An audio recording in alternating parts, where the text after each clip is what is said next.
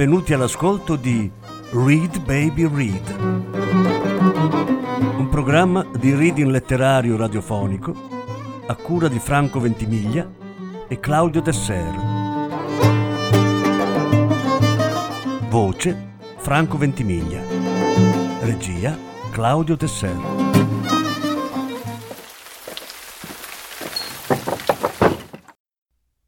Marc Auger le tre parole che cambiarono il mondo. Lettura in quattro parti. Prima parte.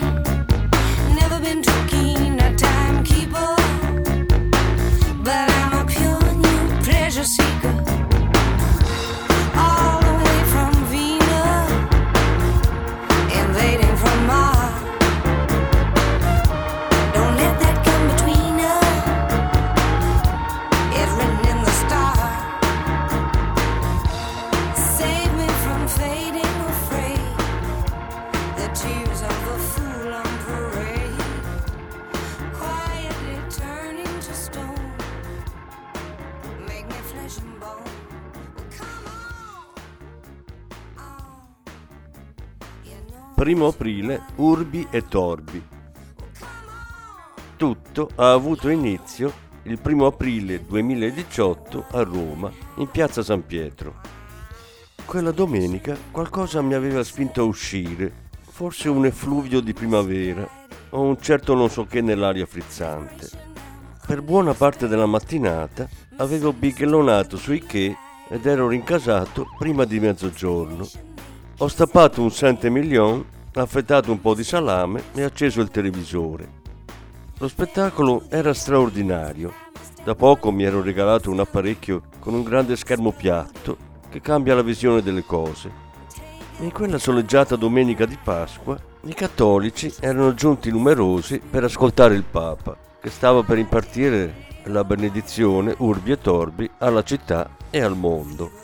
Una folla di giovani provenienti da ogni dove aveva creato l'atmosfera, dando voce alla sua felicità e alla sua fede con entusiasmo. La regia televisiva alternava immagini a tutto campo della piazza, in cui si accalcavano curiosi e fedeli, a primi piani di figure in qualche modo emblematiche. Il profilo mascolino ma ancora giovanile di un ragazzo biondo come il grano, il corpo slanciato di un'adolescente bruna che con gesto rapido e istintivo tentava di mantenere in ordine i capelli scompigliati dal vento, i tratti marcati di un anziano dagli occhi già colmi di emozione, un bimbo fra le braccia del padre sotto lo sguardo intenerito della madre, o ancora il volto dalla pelle levigata e pallida, incorniciato dal velo, di una giovane religiosa con occhiali dalla severa montatura in metallo. La folla festante era in attesa. Nessuno immaginava che una sorta di tsunami stava per abbattersi sull'umanità. All'improvviso si levò un gran clamore e le braccia si tesero verso la figura fragile e bianca di Francesco appena comparsa al balcone. Il Papa rimase in silenzio per un buon momento, contemplando l'ondeggiare esultante della folla suscitato dalla sua presenza. Nonostante l'apparente serenità, sul suo volto si leggeva una sorta di sorpresa inquieta, che ancora non si fosse abituato al fervore che accompagnava ogni suo gesto e ogni sua semplice parola. Dopo un respiro profondo, si schiarì la gola e si accostò di un passo alla balaustra. Quindi, afferrato con decisione il microfono davanti al quale avrebbe dovuto parlare, con grande sgomento del suo entourage, sconcertato da questa iniziativa, si espresse con voce chiara e forte. Dio il clamore riprese più forte che mai. Dio non è morto. Trascinato dall'idea che ancora una volta Francesco proponesse una novità improvvisando un dialogo con i fedeli radunati, la moltitudine dei giovani si esaltò gridando Non è morto. Il Papa riprese No, non è morto perché non è mai esistito. Sulla scia del loro stesso slancio, i cori dei giovani cristiani acclamarono la sua nuova affermazione, sebbene certe flessioni nell'intensità dell'entusiasmo esprimessero l'improvvisa perplessità dei più consapevoli e attenti. Francesco fece un altro respiro profondo prima di concludere con voce ferma. Dio non esiste. Un silenzio assoluto scese su piazza San Pietro. Numerosi furono quelli che trattennero il fiato in attesa di ciò che sarebbe seguito. Parole decisive che avrebbero incenerito l'affermazione sacrilega che il Papa avrebbe ovviamente condannato, rivelandone pure gli autori.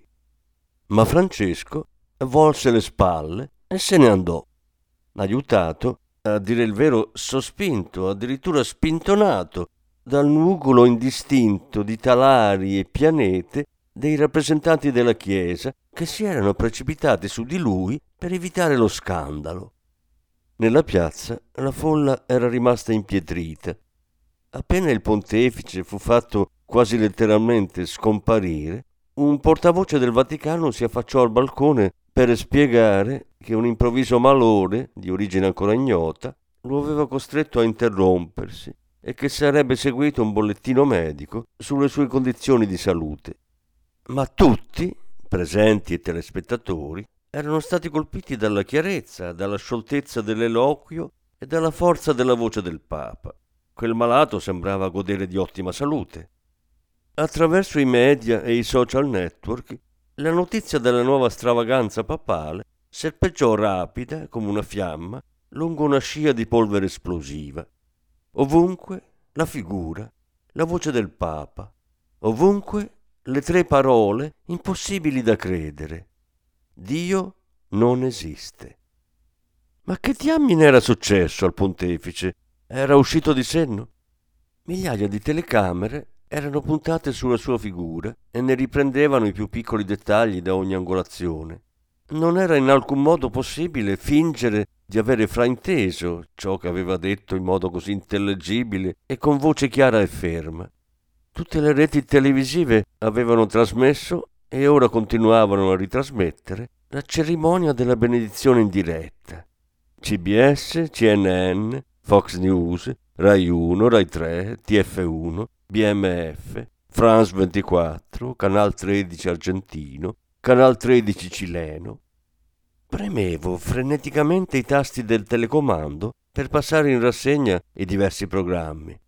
Tutti i canali di informazione riproponevano a ciclo continuo le immagini del momento in cui, appoggiandosi con una mano la balaustra e reggendo con l'altra il microfono, leggermente chino verso le migliaia di teste levate nella sua direzione, con voce grave, staccando chiaramente l'una dall'altra le tre parole incendiarie, Francesco aveva dichiarato Dio non esiste. Parole che avrebbero immediatamente scatenato un sisma planetario. non mi stancavo di vedere e rivedere la scena. Il Vaticano fu subito preso d'assedio dai reporter che sostavano in pianta stabile davanti al palazzo. In mancanza di informazioni attendibili, intervistavano qua e là i presenti, evidentemente sconvolti, i volti disfatti.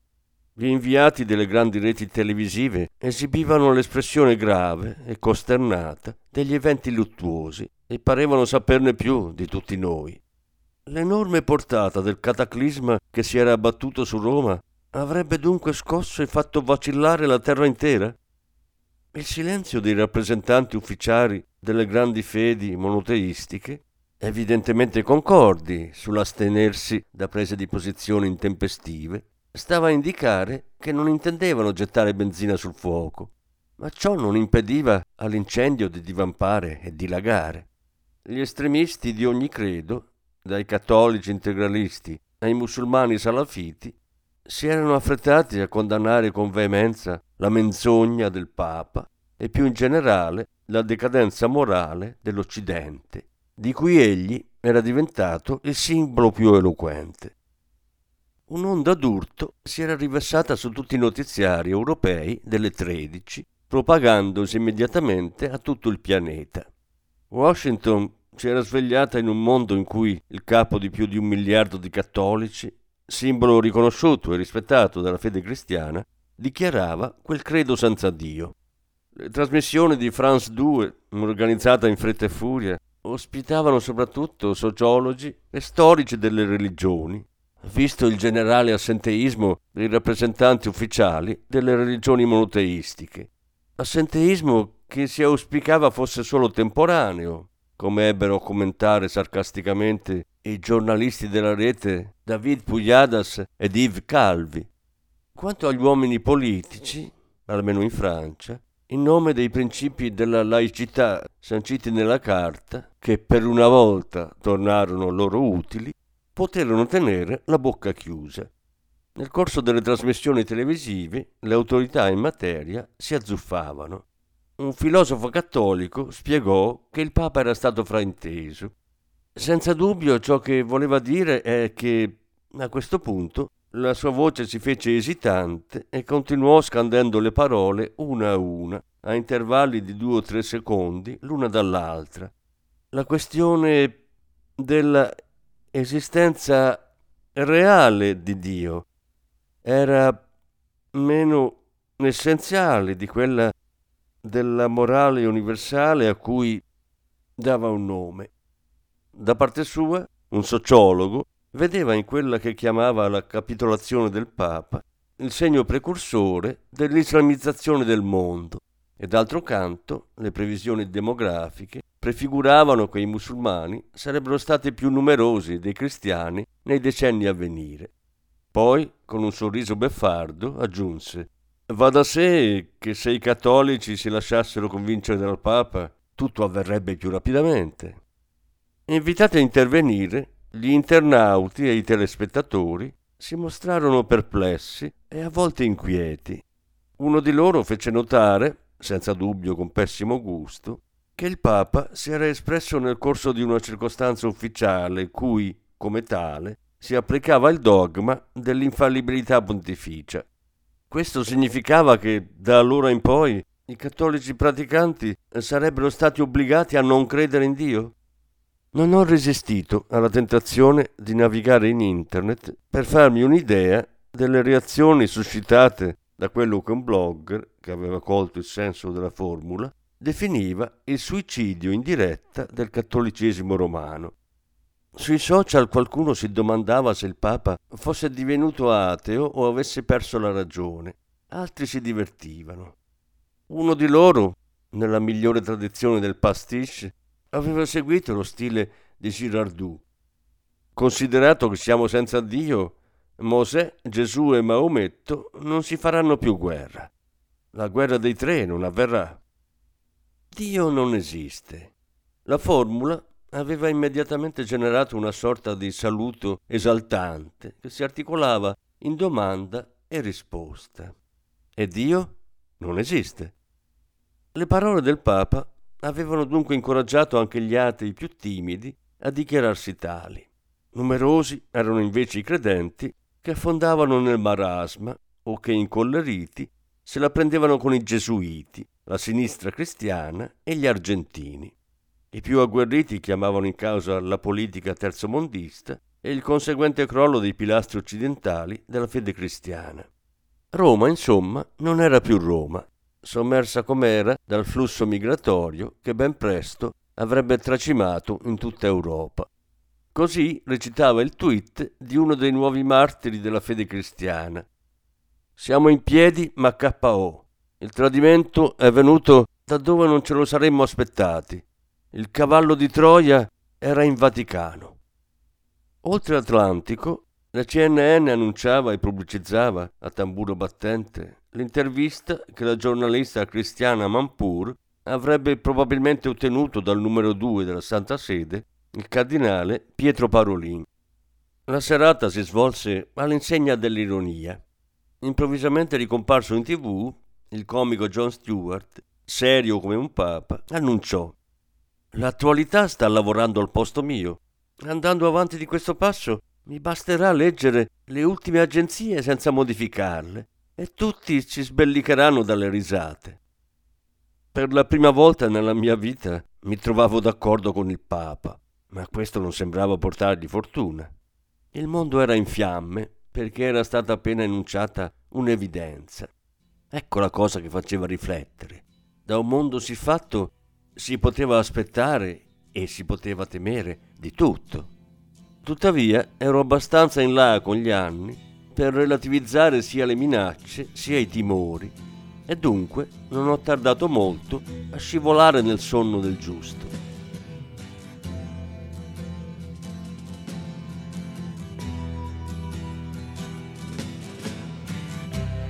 Ground control to Major Tom. Ground control to Major Tom.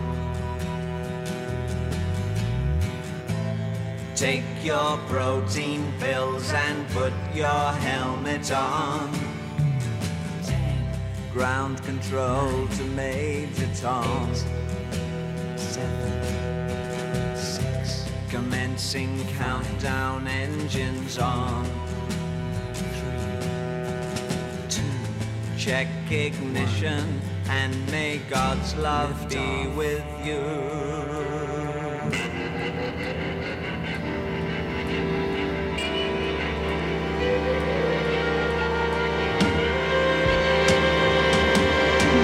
This is ground control to Major Tom. You've really made the grade.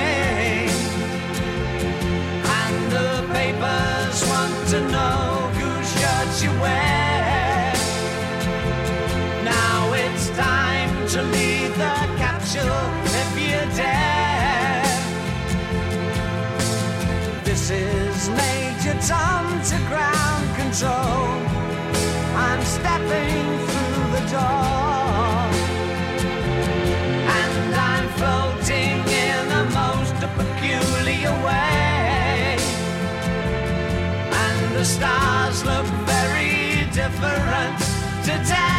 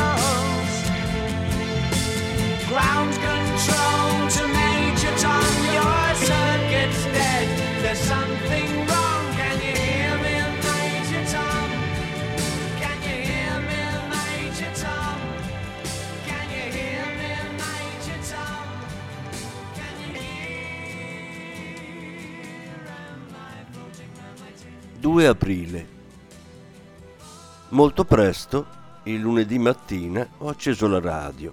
Un comunicato del Vaticano annunciava che il pontefice era stato ricoverato in una clinica privata, dove veniva sottoposto a una serie di analisi.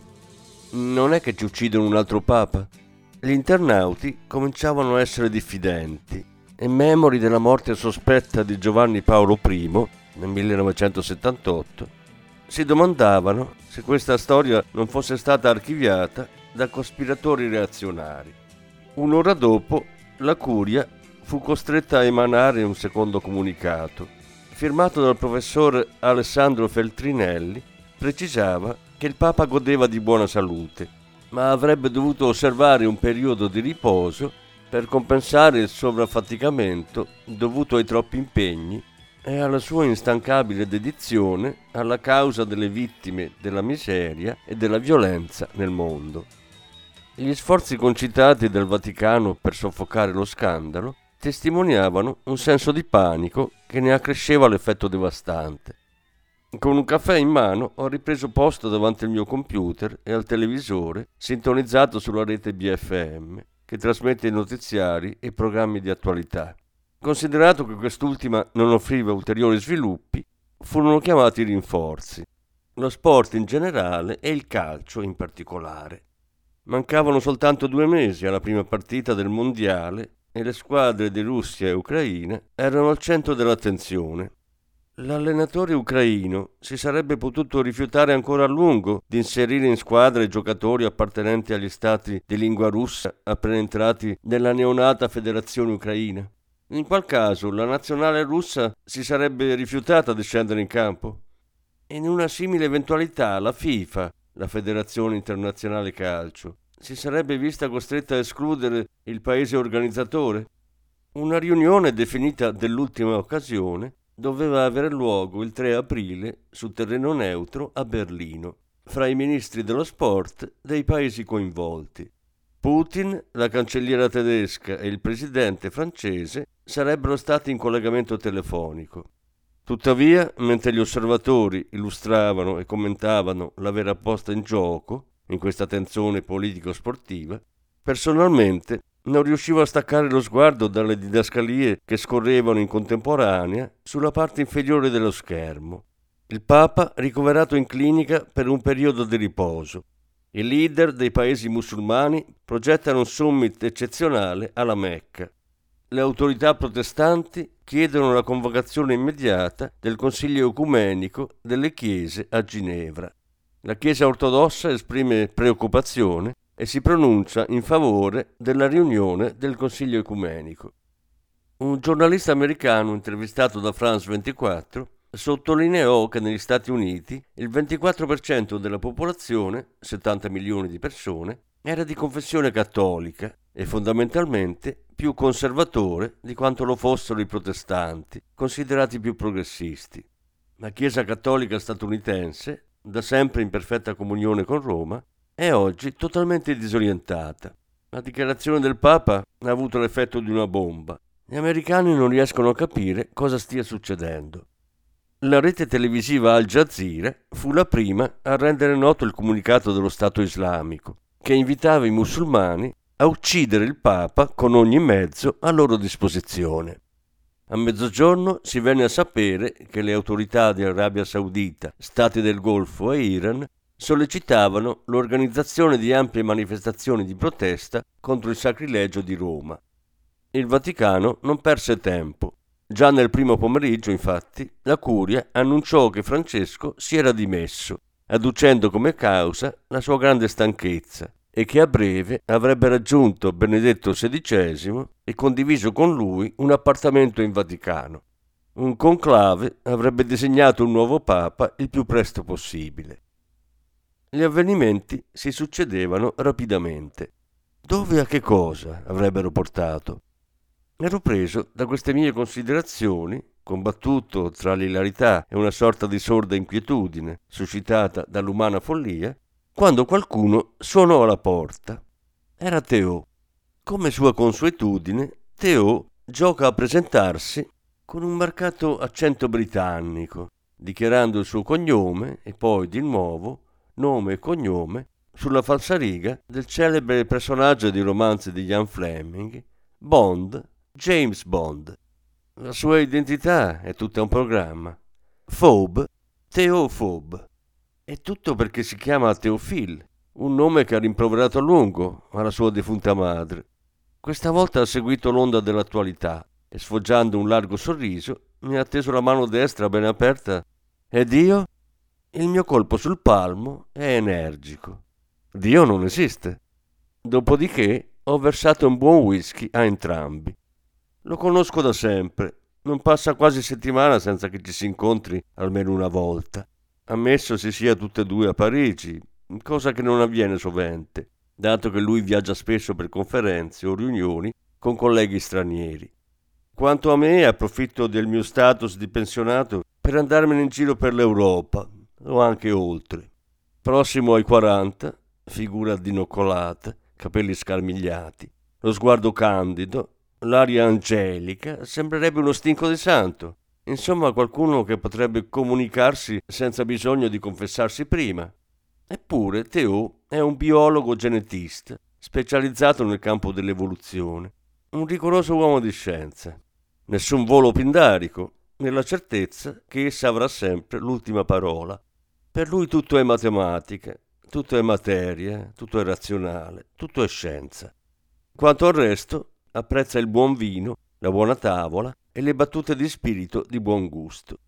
Ciò che da sempre lo diverte è la mia veemenza nei confronti del pretume e dei bigotti, a qualunque confessione appartengano. Ascolta pazientemente le mie digressioni. Da ieri gongolo di gioia. L'espressione delusa dipinta sui volti di tutti quegli esibizionisti della fede ha qualcosa di esaltante. Oh, insomma, è vero. Mostrano ostentatamente le loro convenzioni e a ogni piè sospinto strillano come aquile contro chi non rispetta i loro dogmi o i loro divieti e tabù. Piuttosto siamo noi i razionalisti, che potremmo lamentarci della loro mancanza di discrezione. Nulla nel mio aspetto esteriore mostra il mio credo. Al contrario, loro si mettono in mostra, turbanti, veli, chippa, talari, una sorta di incarnazione metafisica degli uomini sandwich. Anche quando non si fanno notare per il loro aspetto, sono sempre preoccupati di sottolineare e far sapere che sono credenti e alludono in maniera più o meno marcata alla loro fede, come se tutti fossero tenuti a interessarsene. La loro astuzia non ha limiti. Ormai da secoli hanno capito l'importanza della misura del tempo, della padronanza dello spirito e del controllo delle parole. Il calendario cristiano l'ha spuntata praticamente in tutto il mondo, anche se l'Islam ha il suo. Roma è il centro del mondo per alcuni, per altri lo è la Mecca. Sono riusciti a far man bassa del simbolismo in generale e della lingua in particolare. Perpetuano un'aggressione linguistica nei confronti di chi viene definito non credente o ateo, utilizzando sottilmente la A privativa o l'avverbio di negazione non per convincere chi non la pensa allo stesso modo del fatto che qualcosa di fondamentale gli fa difetto. Immaginiamo dunque la loro faccia oggi ascoltando il Papa. Il Papa, faccenda bizzarra comunque, no? Cos'altro può significare se non un pesce d'aprile? Ovvio, non crede più in Dio.